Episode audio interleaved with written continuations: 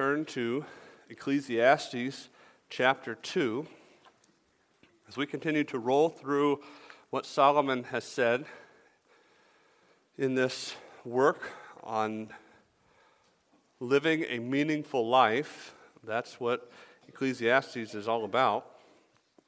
We now turn tonight to Ecclesiastes 2 and begin to see some of the personal experiences of Solomon's life. And so tonight, what we're going to look at is the first 11 verses of Ecclesiastes 2, which deals with this idea of the futility of pleasure. So we looked at the, the futility of, of uh, uh, and, and the, the, of this temporal life, and we looked at the futility of man's wisdom, and now the things that we enjoy in this life. And once again, you know, Solomon uses this to goad us towards his theme and his purpose, which is the, the whole duty of man is to fear God and keep his commandments. And so, what we need to see is when we live life outside of that, what does it look like? What is the experience? And so let's look at what Solomon says here in Ecclesiastes 2, verses 1 through 11, as we open our Bible study here tonight. It says, I said in my heart, Come now, I will test you with pleasure. Enjoy yourself. But behold, this also was vanity. I said of laughter, It is mad, and of pleasure, What use is it? I searched with my heart how to cheer my body with wine, my heart still guiding me with wisdom, and how to lay hold on folly till I might see what, it, what was good for the children of man to do, un, to do under heaven during the few days of their life. I made great works. I built houses and planted vineyards for myself. I made myself gardens and parks and planted them in all ki- planted in them all kinds of fruit trees. I made myself pools from which the water from which to water the forest of growing trees. I bought male and female slaves and had slaves who were born in my house. I had also great possessions of herds and flocks, more than any who had been before me in Jerusalem. I also gathered for myself silver and gold and the treasure of kings and provinces. I got singers, both men and women, and many concubines, the delight of the children of man. So I became great and surpassed all who were before me in Jerusalem. Also, my wisdom remained with me, and whatever my eyes desired, I did not keep from them. I kept my heart from no pleasure, for my heart found pleasure in all my toil, and this was my reward for all my toil.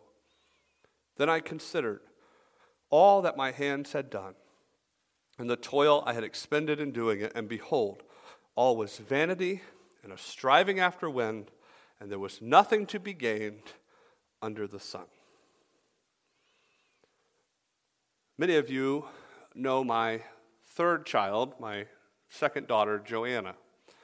And one of Joanna's favorite things to do when we sit on the couch is she holds up her foot and she looks at me and she says, Do my piggies. And so I embark upon the tale of five little piggies. You know that story? I'm going to rehearse it for you, okay? This little piggy went to market. This little piggy stayed home. This little piggy had roast beef. This little piggy had none. And then we get to the last one, right? And this little piggy went wee, wee, wee, all the way home, right? And when we commence the wee, wee, wee part, fierce tickling ensues, resulting in giggles and squeals of delight. And inevitably, when we finish that foot, you know what happens? The other foot, shoots up, and she says, Do these piggies now, right? And so, once again, we enjoy the story of the five little piggies, and we anticipate the tickles that the littlest piggy will bring us. And predictably so, when that ends, you know what the cries are? Do it again, right? If you've raised children or you spent time around them, you've probably experienced this again, again approach to life?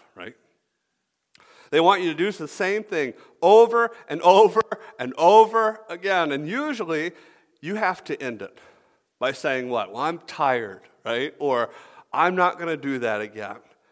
Children love to experience their favorite things again and again and again and again.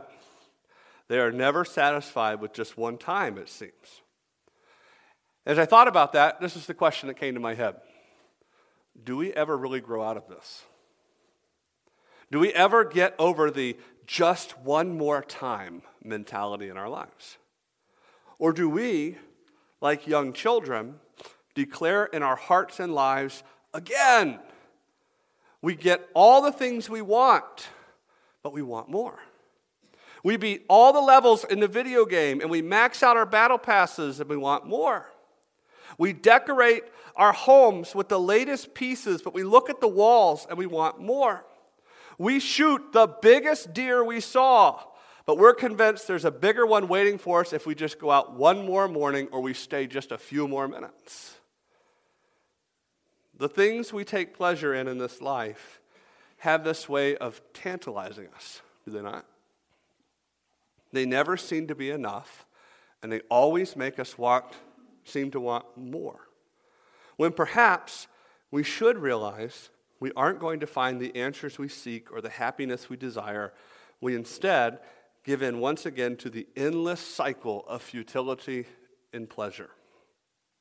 Solomon, in his quest to find what it takes to live a meaningful life, and in his endeavors to record these findings for us, now turns to pleasure.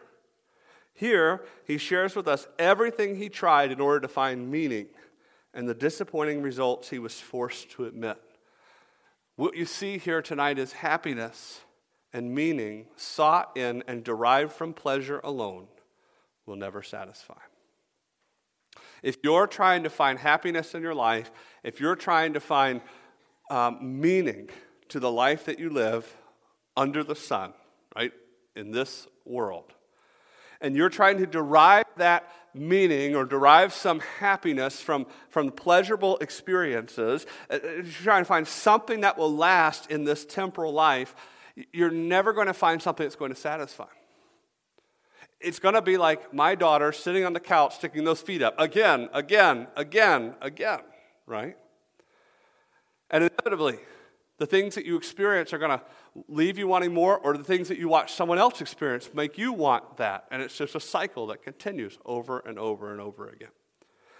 So let's look tonight at these 11 verses and see what has Solomon embarked on and, and what does he share with us that he learned from these activities. So, in verses 1 and 2 of, of, this chapter, you see here really the proposed test that Solomon lays before. Now, and, and it's almost very scientific the way he lays it out because really in the first part of verse 1 there's, there's this premise here he says i said in my heart come now i will test you with pleasure. Enjoy yourself so solomon has observed in chapter 1 the futility of the temporal in comparison to the world around us the world spins on even as man leaves it. The things that were going on before you were here are going to go on after you leave here, right? And, and it's just, it's more of the same as the circle of life continues. The things that man has accomplished and he's experienced in the past, he's going to do it again because people forget things. So then Solomon turned to his wisdom to try to contemplate how to find meaning in these things. But no matter how much wisdom you have, he came to the conclusion you can't make sense of life or squeeze meaning out of this fallen world. So Solomon now turns to pleasure. And here's the question What if then someone gives themselves to living it up, seeking to grab every last ounce of pleasure you can in this world? Because we can admit this life may be full of temporal futility, and our minds may falter in trying to make sense of that temporal futility. So, what if we just bury all of that hevel, that vanity, that temporalness in pleasure and just try to forget it all? Maybe then we'll find some meaning. After all, isn't that life what life is about? Enjoying yourself? Solomon is proposing here a test. He's he's making a premise here. Can the frivolities of this life quench the burning of his soul? will pleasure provide him with justification for his existence. And I want you to notice what is the premise and what is the what is Solomon trying to find here, okay? That's going to be important when we come back to the end. So what is he trying to find?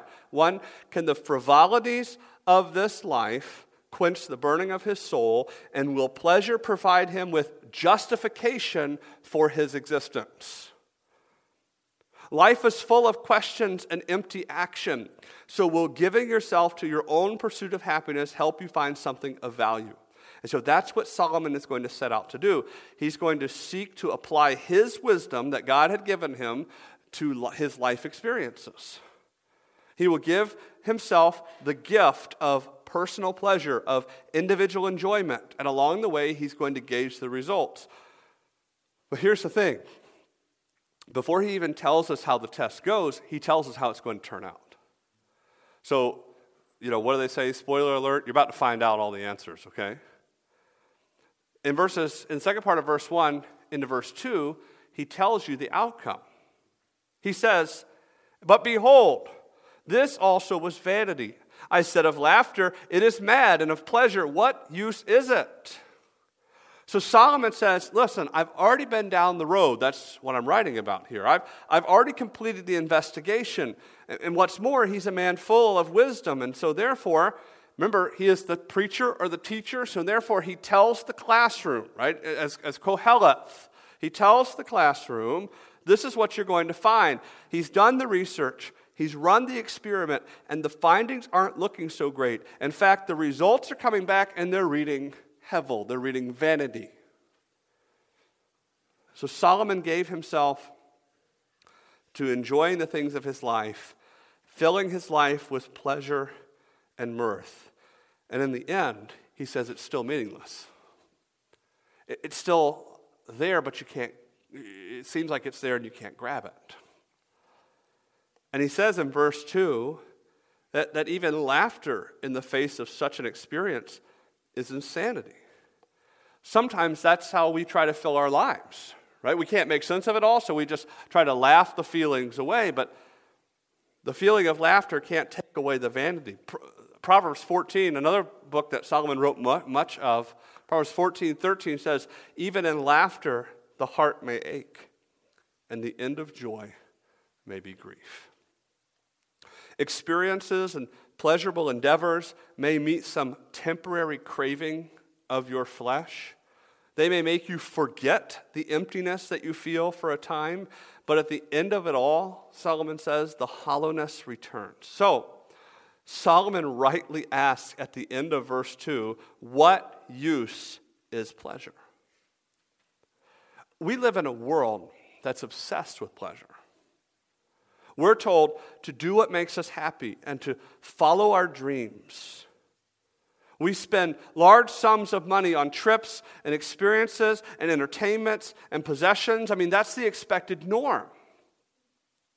But at the end of it all, it doesn't do anything for us. These things wear out and they end. They leave us with an ache in our hearts. And we plunge into this syndrome that could be classified by two words what's next? We get done with something say, well, what's next? What's next? Because there has to be something. What vacation or experience or entertainment or accomplishment or anything else, what is it I can check off my list? That last one didn't satisfy me, and I have an ever increasing want for more. So, this is the proposed test and the outcome that Solomon observed. Now, that's kind of the short and sweet version, right? So then the question is then why does he go on for nine more verses to tell us more? Because how many of us would just say, well, that's what he found, right? But I bet he didn't try, and I bet he didn't try, and I bet he didn't try. He says, well, here's the long, here's the long story. Here's what I did. So, class, he says, listen up. Here's what I tried. And so now in verses 3 through 8, we see the practice of these things. In verse 3, Solomon tells us he gave himself to indulgence. I searched with my heart how to cheer my body with wine, my heart still guiding me with wisdom, and how to lay hold on folly till I might see what was good for the children of men, man to do, uh, to do under heaven during the few days of their life. Solomon, the wisest man in the world and the wealthiest and most powerful man in Israel at this time, had the means to experiment with every pleasure. And so here he records these endeavors. It would be hard to find a stone that he hadn't turned over in his life. He tells us first that he gave himself to indulgence. Specifically, he says he sought to cheer himself up with intoxicating beverages and, and the lifestyle that follows those things.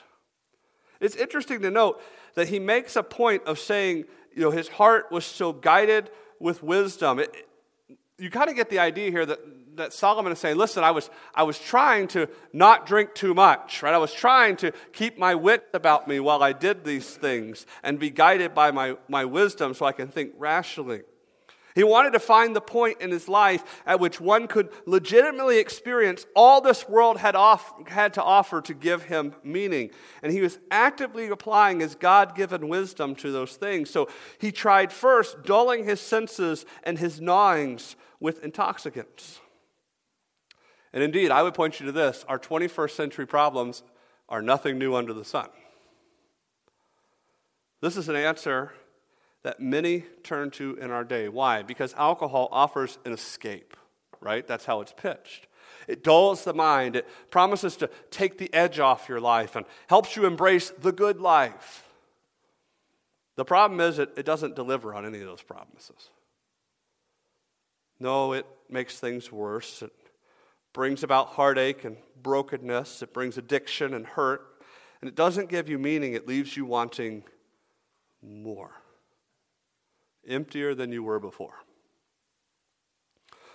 So Solomon says, not only uh, he talks about, you know, having his wisdom guiding him, but then he says an interesting statement, and how to lay hold on folly. That's an interesting statement because you read the book of Proverbs and you run across four people the simple, the scorner, the wise, and the fool.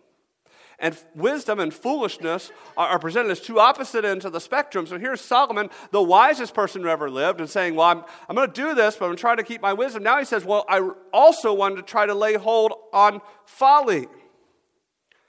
This wisest man in the world sought the things he knew were of no redeeming value, and he did this to see what it would offer him and other people. Listen, we have to admit that a life consumed with following God isn't an easy life. Why? Well, it's a life that brings about unanswered questions and hard times, but I would say that's just like any other life that's lived under the sun. It's easy to look around at the world and think, wow, these people don't have any problems. God's people are loaded with problems. You ever thought that before? If you have, by the way, you should read Psalm 73. The truth is, though, those people have problems just like you and me.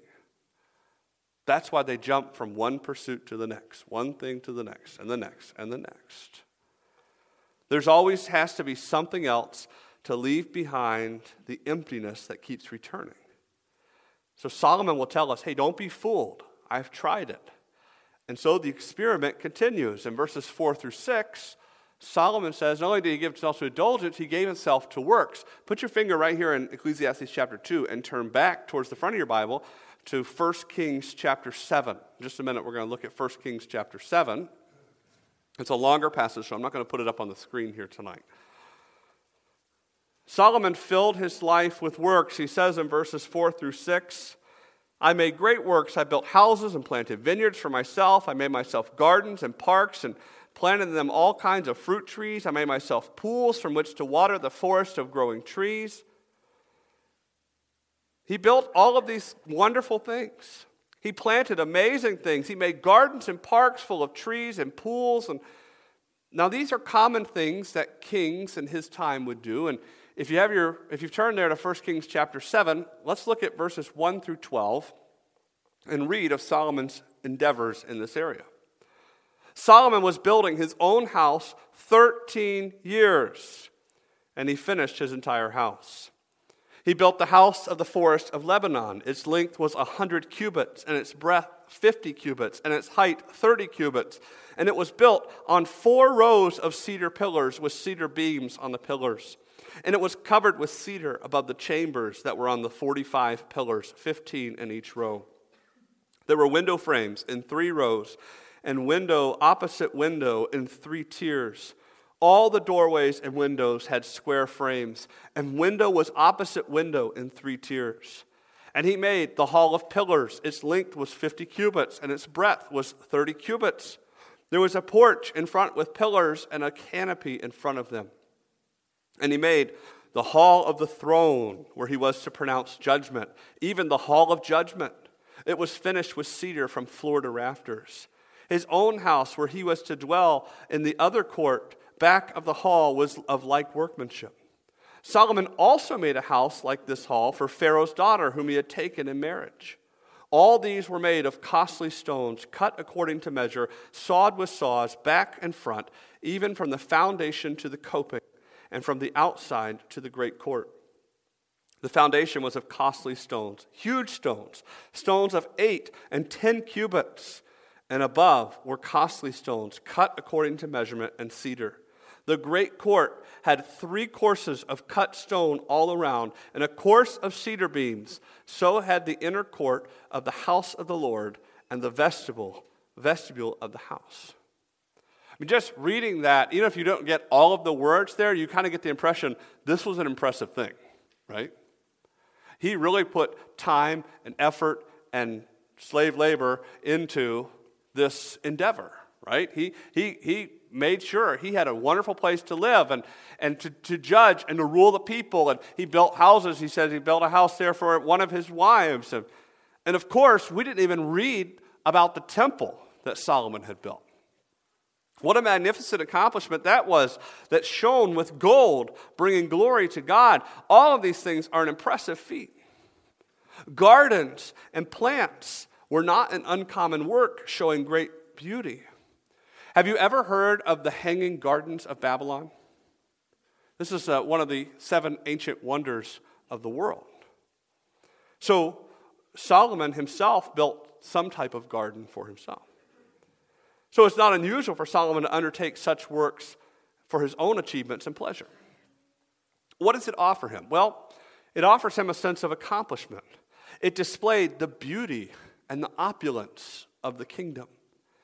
And really, in a way, as you read these things that Solomon made, especially when it talks about the forests and the parks and the pools, Solomon is seeking to exercise control over his own little corner of creation.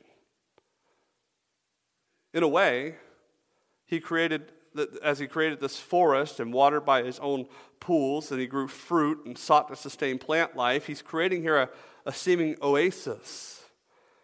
It was work, right? But but it offered in that work the promise of meaning. See, if you go all the way back to the beginning of everything, and you go to Genesis chapter 2, you would learn that God created man to work. In Genesis 2, God placed Adam and Eve in the Garden of Eden. Specifically, Adam was to work in the garden. So, no matter what you say, work, having to go to, you know, do work is not part of the curse, it's part of the creation of man. Now, the fact that your work is hard is part of the curse of sin. It is part of our God given nature and calling to engage in work. You understand God did not create us to be couch potatoes, right? You, yet the question is this Can work alone offer meaning? Can the daily grind bring about lasting joy? And again, I would, I would ask you to look at the world you live in. Because the, you'll find the answer there. Because what do workaholics do? They go back for more. More. I need the next promotion. I need more overtime. I need a few more pennies in my 401k. There's always more that needs to be had. Solomon had more than his share of wealth, and so he also used that in an effort to find meaning. He, he indulged himself, he, he worked hard seeking meaning, and then lastly, he gave himself to the wealth that he enjoyed. In verses 7 and 8, I bought male and female slaves and had slaves who were born in my house. I also had great possessions of herds and flocks, more than any who had been before me in Jerusalem. I also gathered for myself silver and gold and the treasure of kings and provinces. I got singers, both men and women, and many concubines, the delight of the children of man. See, what you have here in verses 7 and 8 is no matter what the standard is that you use to measure wealth, Solomon had it. So, the, so uh, if you want to look, first of all, at, at the workers he owned to measure his net worth, well, he had those. He had many slaves in his home. He, his slaves included both those he acquired from other places as well as those who were born into their service. As a king, Solomon enjoyed others working for him. Perhaps these are enemies pressed into service. We know that he also brought many of his own people in to serve him. And by the way, just as a side note, this is exactly what Samuel warned the nation of Israel about when they wanted a king. He said, This is what's going to happen. He's going to enslave you and make you work. Slaves were viewed then by some and have been viewed even up to today by some as some type of commodity. And Solomon engaged in this endeavor, amassing quite a force to keep his kingdom running. And then you move from, from the people, the workforce he owned, to the livestock. He owned an impressive amount of livestock. His flocks and his herds, as the king, were naturally greater than anyone had ever seen. It's not unexpected as the king, but also, if you just understand how many people Solomon had to feed on a regular basis, then of course he's going to have all of these animals. Such massive amounts of livestock show incredible wealth. They give you a sense of superiority that whatever was needed, Solomon had it, or he could go get it. The scriptures speak of Solomon um, brokering deals between other nations for some of these animals, that he was kind of the middleman. So when it came to that, he had it. You say, okay, I mean, you know, slaves, not really a great thing, right? Animals, not really my thing. I mean, what about just cash, cold, hard cash? Well, what did it say? He has that too, right? He had silver and he had gold. In fact, we're told in the book, uh, in the book of Kings that silver was looked at as common and very little value in Solomon's kingdom because of all the gold. His treasuries overflowed. And not only did he enjoy the, the silver and the gold, he says, the treasure of kings and provinces. Other nations sent treasure to him. They had to pay their dues to the subjugator of the nations. Solomon didn't just gain wealth from his own people and his own land, he gained it from those outside of Israel as well. So, no matter which way you slice it, he was incredibly blessed in any financial measurement system. And so, then lastly, in this area of wealth, Solomon enjoyed pleasurable interactions that you could have with other people. He enjoyed here, he says, singers, both male and female. You say, what is this? Well, that's, uh, that's, that's the uh, nine something, you know, BC iPod is what that is, right? They didn't have a cassette player or, you know, anything like that. So what did he do? He got the singers. So anytime you wanted to listen, he could have these people come in. You have rulers coming from a, another place and you want to impress them. You bring out the singers, right? And they sing and they entertain. When Solomon wanted a soundtrack, he got it. He enjoyed the arts and acquired those who can make it happen. The Bible tells us he also had many concubines. Quite frankly, what is what are we talking about? Just understand Solomon denied himself no pleasure in his life. From the financial to the sensual, Solomon took steps to enjoy it all and those whom men would objectively declare met the standard of beauty, Solomon added to his harem. So, really, as you look at this full picture, the indulgence, the works, the wealth, no one can say that Solomon didn't know how to have a good time, right? I mean, by any standard of anybody out there, Solomon knew how to have a good time. He knew how to try it all. And now, as Solomon sits back and observes what he's experienced and gained, he has to ponder the outcome of it all. In verses 9 and 10, he shows us that he has indeed enjoyed unsurpassed pleasure. So I became great and surpassed all who were before me in Jerusalem. Also, my wisdom remained with me, and whatever my eyes desired, I did not keep from them. I kept my heart from no pleasure, for my heart found pleasure in all my toil. And this was my reward for all my toil. So Solomon formally presents here the findings of his experiment. First, he reinforces the encompassing nature of his experiment. He had surpassed anyone in all these things. As the king of Israel, full of wisdom and wealth, he could take everything to the extreme. You can go out tomorrow or tonight and you can pursue pleasure at all cost. And at some point, your pursuit of pleasure is going to run into some limitations. Namely, you know, probably whatever the max on your credit card is, right? There's only so much you can afford. There's only so much you can acquire. But you listen to what Solomon says here, and you understand Solomon didn't have the same limitations as everybody else. Now, would he have some limitations? Well, surely at some point you get to the end of all that. But you understand with what we read about Solomon, you know, he had a lot to burn through before he got to, to the point at which he's exhausted everything. He had unparalleled access and ability. And so he leveraged all of that, seeking to find pleasure, seeking to find meaning. And all the while, he talks about his wisdom did not leave him. He's using his unmatched wisdom to, ga- to gauge it all. You see, here's the thing he couldn't escape the need to consider what he had done.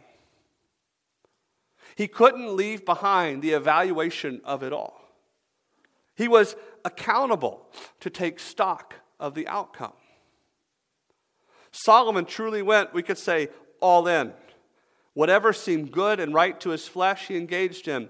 And in the work, notice this, he did find pleasure. In the moment, he found something that made him happy. I want you to notice here Solomon does not say, I didn't find any pleasure. I didn't find anything I, li- I didn't, you know, I didn't, I didn't find anything I liked. It was just awful. It was a horrible experience. Right? He doesn't say that, right? Because quite frankly, if that's the way it worked, no one would do these things, right? The work he accomplished, the experiences he embarked in, the people he enjoyed, all brought him some sort of pleasure. And so now I want to call your mind back to what I told you I would call it back to at the beginning of the message. That wasn't the point of the experiment. The point wasn't, can you find pleasure? The point wasn't, can you enjoy yourself, right? Because if, if that was the point, if, if the premise was these things can bring you pleasure, then he would have succeeded. I mean, close the book, rev up the party, live a good life in the moment, he found pleasure. But Solomon isn't concerned about the moment, was he?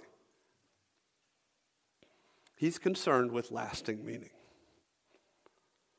Can these things bring an end to the vanity? Can these experiences unseat Hevel? That's the goal. That's the premise. And that's the purpose. So Solomon now has to return to reality and share with us what he's found. In verse 11, we see the unfulfilled life. Then I considered all that my hands had done and the toil I had expended in doing it. And behold, all was vanity and a striving after wind, and there was nothing to be gained under the sun. Solomon tells us that he considered everything he had done and all the toil he had expended. that, that, that's a really neat word, considered. It talks about coming face to face with something. Kind of the idea is he had to face the facts, right? When it all came down to it, I had to sit down and look at the sheet that says, okay, this is what I experienced, and this is what, I, what came of it. He had to consider the real value of everything he had done. He had put in a lot of effort and a lot of work, and he had enjoyed what he had because of the work he put in, right? Because nothing worth anything in life is free, right? But now, Solomon sits back and makes a final evaluation. He looks at everything he poured in, and he sets everything he poured in against the return on his investment. So here's everything I did, everything I, all the work I put in, all the pleasure I had, everything. And here's my return on investment. How does that balance out on the scale? He wishes to know what the real value is he's accomplished. What is his net gain? What is the satisfaction that it leaves him with? And once again, he has to admit that he's left with hevel, with a fruitless pursuit. It's actually quite fascinating. Notice here in verse 11, we'll back up and, and, and just get a, a big picture. You get the idea here. I mean, just piled up work after work after work, right? Pleasure after pleasure after pleasure pursuit after pursuit. And so then when you get to verse 11, Solomon then piles up a whole bunch of words to tell you what he experienced. We've seen these pictures before. It was vanity, right? And then he says it was a striving after wind, this fruitless endeavor. And then he says there was nothing to be gained under the sun.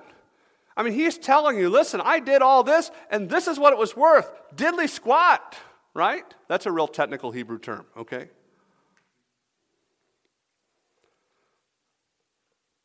Solomon's works, you know, think about his works in the gardens, right? I told you he was trying to exercise some type of control over his corner of creation.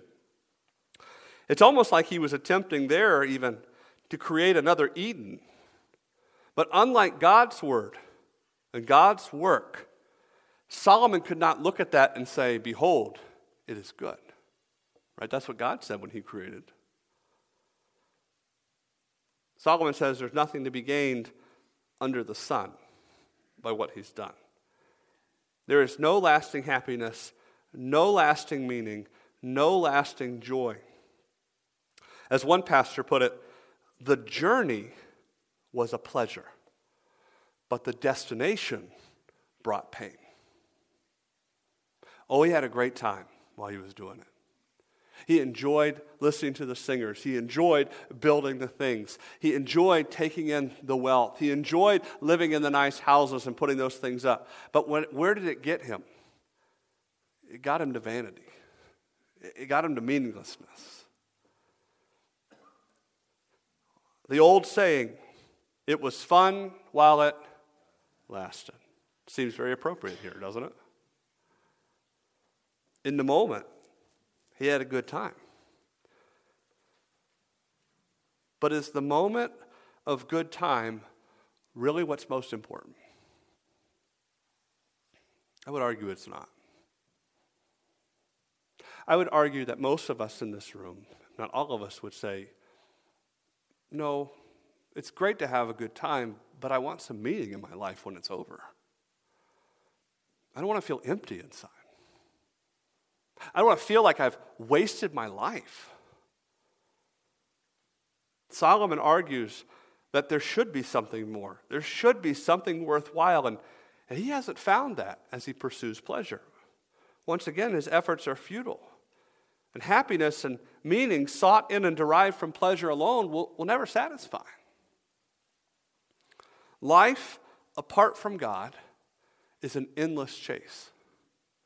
It causes us to jump from one experience to the next, chasing the feeling of happiness and contentment we can't ever seem to hold on to. You know, you and I, we buy more things not because we need something else, but because we want something else, right? We chase fleeting feelings, hoping that one day those feelings that make us so happy will never go away. But under the sun, There's no meaning to be found in those things. We have to come back to a relationship with God. So the question is are followers of God allowed to have any fun? Right? I mean, many a joke and a hurtful statement has been targeted to the followers of God over the years, poking fun at a Christian's inability to have a good time. The answer is of course, followers of God are allowed to enjoy pleasure. In fact, I would argue that followers of God have the greatest pleasures in life. This is because true disciples walking with God know and understand that pleasure isn't the pursuit, pleasure isn't the goal, pleasure isn't the driving force of why I do what I do. Following and obeying God is the ultimate goal and end of life. If we put that in its proper place, we can enjoy the things of this life that fall within the, with obedience to God. Because let's be clear there are things that are objectively sinful and objectively wrong that cannot be enjoyed in the life of a disciple. Okay? There are certain things the scriptures say, this is wrong, right? And if you're a follower of God, you can't do those things and find any joy in them because you're out of step with God. I was talking at our man up breakfast a couple weeks ago. You guys probably remember I said, you know, that any any God, any work that honors God can bring us satisfaction and bring glory to God. I said, so therefore it has to honor God. You can't go out and rob banks for God, right? Even if you tithe on it, okay? Solomon experimented with, and he enjoyed some things in this passage, even that are wrong, okay? But there are other things Solomon pursued that can fit within a disciple's life in their proper place and balance. God created this world for our enjoyment, but it has to be enjoyed, it must be enjoyed in its proper place. Pleasure alone will never satisfy, but a prioritized relationship with God will lead to pleasures forevermore fear God and keep his commandments. And if you set that as the priority of your life, you can go out and engage in the things that aren't objectionably wrong and sinful, knowing, hey, I'm going to enjoy this in the Lord because at the end of the day, this is going to be gone, right? This experience isn't going to last. The, the thrill isn't going to be there, but that's okay because at the end of it, I'm still a, I still belong to God. I'm still serving Him. And if I get to do it again, great. If I don't, great. But if we're trying to find meaning in the experience, we're going to be let down time after time after time. So let us look to the Lord for our fulfillment in this life. Father, thank you for the time we've had in your word tonight. Thank you for the wise words of Solomon. Thank you for such a wonderful place you have created. Yes, Lord, we live in a world plagued and dogged by sin. And in our lives, we feel that. But thank you that even here, there are things that we can enjoy. There are experiences that we can revel in. There are pleasures that we can find here. But Lord, help us to realize that we can only find and enjoy these things completely with a proper relationship with you. Help us to see that you need to be on the throne of our lives. And Lord, help us as we go through this life, enjoying the things you have given us, the gifts that you have been so gracious to put into our lives. Help us to see at the end of the day, that's not what matters the most. Our relationship with you is what matters. And let us give you praise and thanks for the things we enjoy along the way the relationships, the experiences, the possessions, the work, whatever it may be. Help us to give you the priority that you deserve in our lives. And may we then live a fulfilled and meaningful life. Be with us now as we close our service tonight. And prepare to head out into the week ahead. Help us to keep these things in our hearts and minds that we may be better servants of you each and every day. In your name we pray. Amen.